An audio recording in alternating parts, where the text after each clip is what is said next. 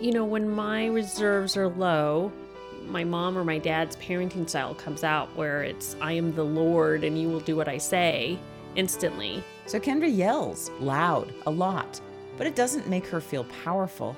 It drains her. For me, this just awful feeling of of knowing I could do so much better as a parent um, and as a person. This this this human being that I'm trying to mold and create and let have life in this world can be so shattered by what I'm doing. When Kendra told her shh, don't tell story, she talked about her kids and she talked about her parents. So my parents got divorced when I was seven, and I was with my mom for the first five years they were divorced, and then with mostly my dad the second five years. Both came from not the nicest of childhoods, not the kindest of parents, either of them. Um, and they were much kinder, but I think they they also didn't know what to do in certain situations. They didn't have the coping skills.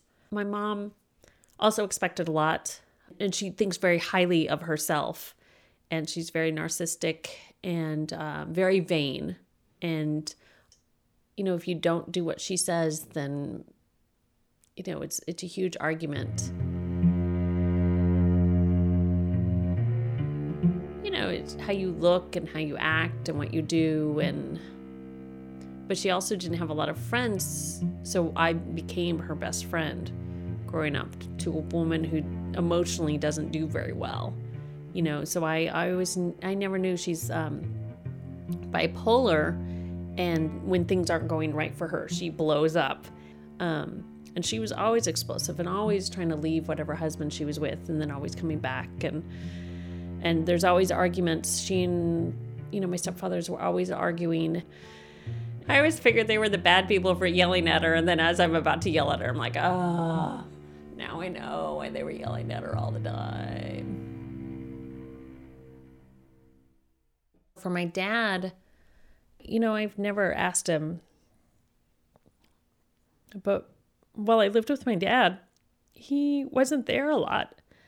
He was um, usually at the the American bar. So if you know if I needed to find him, I would call the bar and they would find him. And you know, so I spent a lot of evenings um, at our off the base apartment by myself and yet he was a teacher so he knew what was happening at the schools. Like he's friends with all the teachers so he knew if the principal called me in like he knew immediately.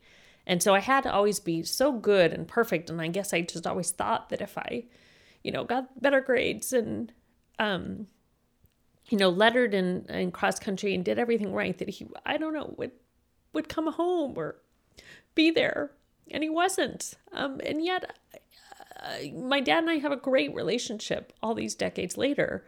Um, I don't know if he just didn't know what to do with a teenage girl. Like I, I, you know, I think it ex- there's something that wasn't working for him that caused him to just disappear altogether. But I, I don't really know. Um, but I think it just it it it it it, it crystallized even more.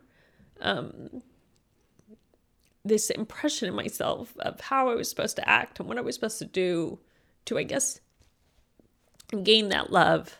Um, and one of the phrases my husband says to our boys is, What you did was bad. You are not bad. And, and that is just revolutionary for me. Like, had someone said that growing up, that what you're doing is not right, let's work on that. But you, you are right.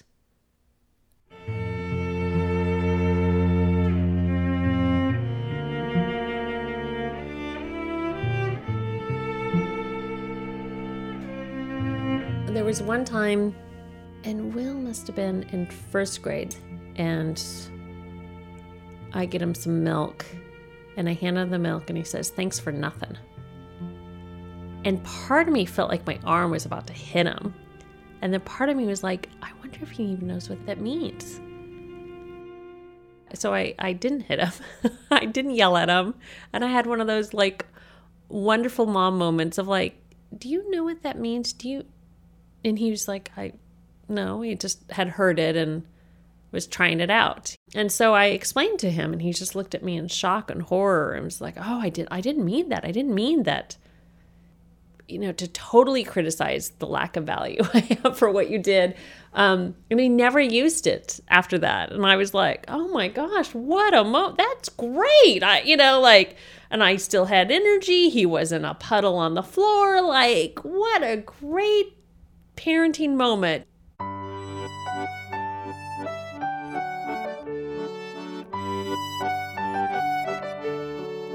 Don't Tell Stories was born in a dark room with a crying baby. We search for stories that admit the secret and horrible parts of parenting, and we share them so all of us who've been there know we're not alone. Tell us what you think. Tell us your story don't tell stories at gmail.com. That's with two H's and don't with no apostrophe. Shh Don't Tell is created by Middling Grace Productions with special partner Baby Blues Connection. Many thanks to Jenny Conley for her terrific theme music and to Colin Oldham for his wonderful score for this story. Don't let parenting kill you. Talk and listen.